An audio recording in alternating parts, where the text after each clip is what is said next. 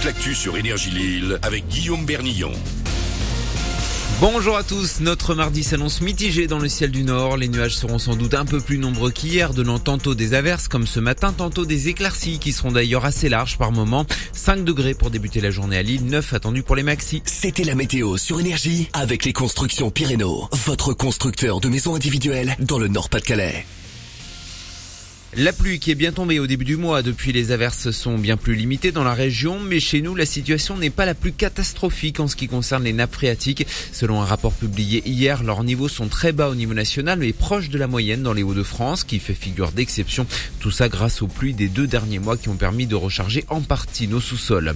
La grève à la SNCF, une semaine que les cheminots sont mobilisés contre le projet de réforme des retraites, avec encore pas mal de perturbations aujourd'hui.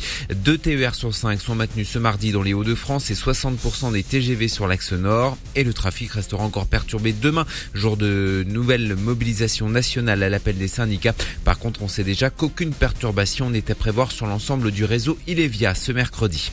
Impossible de manquer le happening hier sur la Grand Place. 150 étudiants de l'école nationale supérieure d'architecture et de paysage de Lille se sont allongés en plein centre-ville pour dénoncer leurs conditions d'études de plus en plus précaires dans le nord comme dans toutes les écoles d'archi de France. Les locaux de Nensalp à Sont aussi bloqués depuis vendredi pour faire entendre cette contestation. Dans le reste de l'actu, 15 et 20 ans de prison, peine prononcée hier contre deux amis d'enfance de Yolan.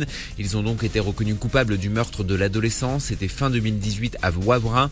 Euh, Yolan avait disparu en allant promener son chien. Il était en fait tombé dans un guet-apens. Son corps avait été retrouvé quelques semaines plus tard dans la Deule.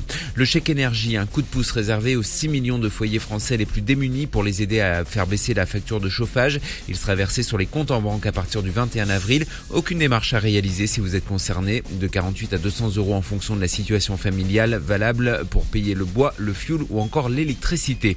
Le foot est la fin des huitièmes de finale de la Ligue des Champions. Dernier match au retour cette semaine avec Manchester City Leipzig et Porto Inter Milan ce soir dès 21h. Le tenant du titre, le Real Madrid de Benzema, recevra Liverpool demain.